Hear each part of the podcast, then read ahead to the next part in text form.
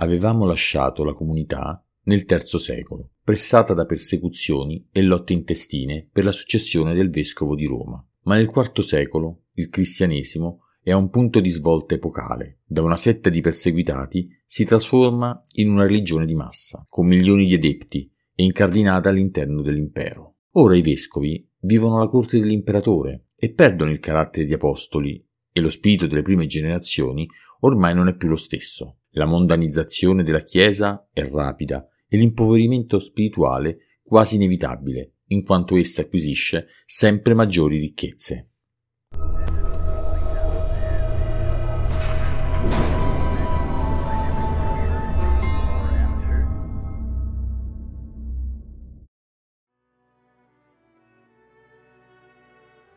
La vera svolta avviene tra il 313 e il 330 d.C., quando l'imperatore Costantino dona a Milziade, vescovo dal 313 al 314, la Domus Fauste, la prima vera dimora apostolica di Roma. Con questo atto pubblico, da parte dell'imperatore, la comunità cristiana è di diritto riconosciuta ufficialmente dallo Stato romano come Chiesa di Roma, composta da titoli e 25 chiese. Questa è la prima formulazione di una struttura che partendo dal vescovo si articola gerarchicamente nei presbiteri, identificati come cardini, ovvero i cardinales, preposti alle basiliche di cui diventano i titolari. Dalle altre città d'Italia, come Milano, Napoli e Ravenna, all'Oriente, dalla Grecia e alla nascente Costantinopoli, tutti fanno capo alla Chiesa di Roma malgrado siano presenti evidenti contrasti dogmatici con la Chiesa di Costantinopoli, che porteranno allo scisma del 1054. Allora si parlerà di Chiesa ortodossa, ma fino a quel momento la Chiesa di Roma avrà la suprema autorità come sede del Papa. I tempi sono maturi e la Chiesa ha diramazioni in tutto il mondo. Questo fa sì che vengano maggiormente definiti i ruoli, a cominciare dal celibato degli ecclesiastici. Epifanio di Salamina, scrittore e monaco cristiano vissuto nel IV secolo, parla del celibato come legge ecclesiastica del sacerdozio. Il concilio di Nicea del 325 sostiene che il celibato non va imposto a vescovi, preti e diaconi già sposati prima dell'ordinazione, ma solo in virtù di un'antica tradizione della Chiesa. E lo stesso vescovo di Roma, se già sposato, dovrebbe mantenere la moglie. In ogni caso, Fino all'undicesimo secolo anche uomini sposati saranno ordinati sacerdoti e unti vescovi. A questo punto essere vescovo di Roma significa amministrare i fondi della Chiesa, provenienti da tutte le offerte e i lasciti che vanno ad accumularsi nel vestiarium, cioè il guardaroba, la forma più antica di custodia del denaro della Chiesa di Roma, che inizialmente è collocato nella Domus Fauste, la residenza del Papa, patriarca della Chiesa d'Occidente. Ora, come la storia ci ha insegnato, inizieranno a verificarsi i contrasti tra i vescovi, presbiteri e diaconi per la sua nomina.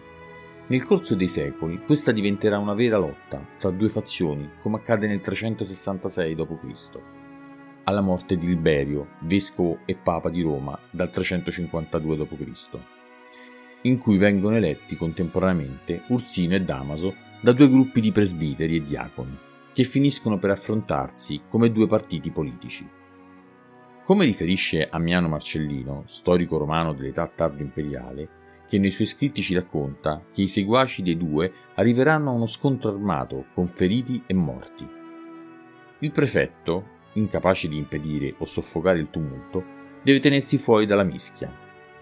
Damaso, che diventerà papa dal 366 al 384 d.C., avrà la meglio la vittoria, dopo molti assalti, arriverà al suo partito.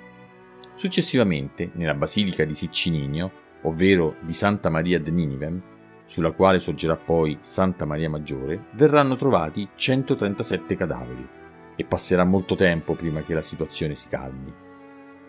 Considerando lo splendore di Roma, è normale che tutto questo accenda il desiderio di uomini maliziosi e determinati alle lotte più feroci ed ostinate. Una volta raggiunto quel posto, si gode in santa pace della fortuna assicurata dalle donazioni delle matrone e si partecipa a banchetti il cui lusso supera anche a volte quello della tavola imperiale. Tutto questo malcostume non è denunciato soltanto da un pagano come Amiano Marcellino, ma anche da Girolamo, segretario di Damaso e revisore del testo latino della Bibbia. Nei suoi scritti ci evidenzia la vasta degenerazione dei costumi ecclesiastici. Pensano solo a vestirsi e a profumarsi di mille odori. I calzari devono essere perfetti, si arricciano i capelli col calamistri. Le dita sono sfolgoranti di anelli e per timore di sporcarsi le scarpe di fango li vedi camminare come in punta di piedi a guardarli andare in giro, in questo modo, li prendi più per vagheggini che per chierici. L'operosità e la scienza di molti consiste esclusivamente nel conoscere case e tenori di vita delle matrone. Ora, proprio in questo contesto, che arrivano a Roma dall'Oriente monaci dediti all'ascetismo, che inseriti nella capitale dell'impero, alla fine condurranno anch'essi un'esistenza disordinata. Giungono anche a Milano, dove spicca la figura di Ambrogio, vescovo della città, nel 374. È uno dei più accesi sostenitori dell'indipendenza della Chiesa dal potere statale. Proprio sotto i suoi insegnamenti cresce e matura Agostino, i cui scritti contro le eresie e l'affermazione teocratica della storia saranno destinati a influenzare il comportamento della Chiesa in tutto il Medioevo. E a lui si ispirerà un ordine di mendicanti denominato Eremitani, che vagando di monastero in monastero tramandano le opere classiche dell'antichità. Saranno loro gli artefici del sorgere della corrente filosofica neoplatonica. Dal IV secolo la Chiesa si amplia, vengono consacrati nuovi vescovi che dovranno gestire nuove diocesi, frutto di donazioni nel centro d'Europa e in Anglia. Ormai le proprietà della Chiesa sono alla luce del sole come anche le offerte di denaro che arrivano dai vari strati della popolazione romana convertita. Molte di queste offerte sono da attribuirsi alle penitenze imposte dal presbitero per la remissione dei peccati in confessione. Una penitenza tariffata, una tassa da pagare per ottenere il perdono, una pena da scontare per essere riammessi nella santa comunità. A questo punto a causa delle ingenti entrate, la Chiesa di Roma è costretta a creare una macchina amministrativa sullo stile di quella dell'impero romano, denominata fiscus. La responsabilità è affidata ai cardinali. Questa amministrazione è nettamente distinta da quella governativa dell'impero, ma suo malgrado è messa a dura prova da saccheggi e dal pagamento di tributi ai Visigoti, Unni, Vandali e Longobardi vescovi o papi come Innocenzo I, Leone Magno e Gregorio Magno, che assumono la carica dal 400 al 600 d.C., assumono anche la veste di defensor urbis, visto che l'imperatore non si preoccupa di provvedere alla tutela dell'urbe, sia militarmente che finanziariamente. Tutto questo appare chiaro in una lettera risentita del 593 di Gregorio Magno all'imperatrice Costanza, che criticava il pagamento del tributo annuo di 500 libbre d'oro al re longobardo Agilulfo. Non è qui il caso di elencare la somma di denaro che quotidianamente la Chiesa ha dovuto pagare perché fosse concesso ai romani di poter vivere. In parole povere, basti dire che i piissimi imperatori hanno in Ravenna, presso il primo esercito d'Italia, il loro sacellario, che provvede alle spese necessarie ogni giorno. Qui a Roma il loro sacellario sono io, e senza contare che questa chiesa deve anche sostenere chierici, monasteri, poveri e popolo. La lettera mostra chiaramente il dissenso del vescovo. A questa chiesa, in qualche modo impegnata nella gestione di un capitale, si oppone la comunità ecclesiastica creata da Benedetto da Norcia, in nome dell'ascetismo, dello studio e del lavoro manuale al suo centro a Monte Cassino dal 529. Qui, al motto di Ora et Labora, si esalta l'austerità dei costumi nel distacco dal mondo, la preghiera e il lavoro per mantenere la comunità, nell'assoluto divieto di possedere beni e denaro. Da loro più avanti nasceranno i Cluniancensi o i Cistercensi, i Camaldolesi e i Vallambrosiani congregazioni di ordini che sono diramazioni della Santa Comunità, ma diversificate, se non distaccate, dalla Chiesa di Roma. Queste congregazioni cercheranno di interpretare nella sua purezza il senso del cristianesimo. Il centro del cristianesimo a Roma continua ad incrementare le sue risorse, grazie anche all'afflusso di offerte in denaro da parte dei pellegrini che arrivano da ogni luogo in Italia ed Europa in visita alle catacombe, le quali, venuto meno il loro uso a fine cimiteriale, sono diventate oggetto di culto, in dettagliati itinerari nei quali spesso si va all'incetta di frammenti di marmo e di qualche osso. Il controllo di tutta questa macchina amministrativa è assegnato ai diaconi nelle stesse basiliche, ma ben presto, a causa dello sfruttamento, questi santuari decadono in una sorta di supermarket del sacro. Non mancano i casi scandalosi, come quello del diacono romano Deusdona, definito il più famoso lato di reliquie di tutti i tempi, e vissuto all'inizio del IX secolo vicino alla chiesa di San Pietro in Vincoli. È probabile direttore della catacomba dei santi Pietro e Marcellino. Egli mette su un ricco reliquiario dei due santi, nonché di un loro compagno, il martire Tiburzio, e ne fa smercio e tratta i clienti con grande professionalità, spostandosi come un commesso viaggiatore da una catacomba all'altra, con tanto di campionario ed elenco delle disponibilità nel bagaglio. Di lui si dice che sia stato il più famoso dei fornitori dei re carolingi, organizzando carovane che in primavera attraversavano le Alpi e facevano il giro delle fiere monastiche. La comunità cresce e da setta che si rifugiava nelle catacombe è diventata una vera e propria struttura amministrativa e di gestione dei beni che affluiscono da qualsiasi luogo del continente. Il re degli Angliina, intorno al 720, dopo aver abdicato, viene a Roma per morirci dedicandosi a una vita di pellegrino tra una basilica e l'altra.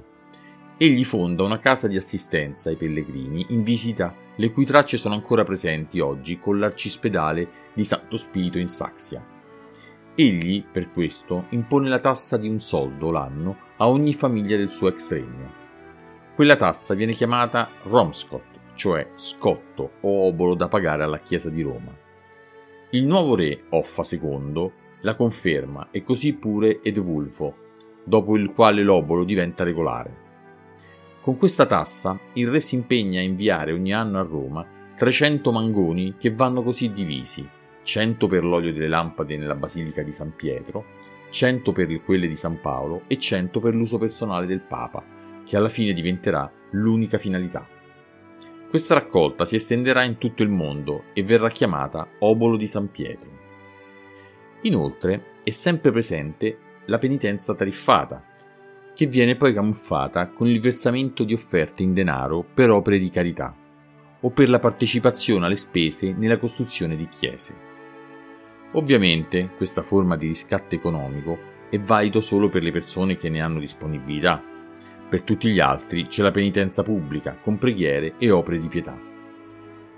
Grazie a tutti questi continui incentivi finanziari, il fiscus subisce un'evoluzione come Camera Domini Pape, termine che sostituisce il vestiarium, perché indica non più solo il luogo dove si custodisce il tesoro del vescovo di Roma, da allora indicato come Papa, ma anche una sorta di banca, e infatti sotto la sorveglianza e l'amministrazione di un cardinale, il vestiarius.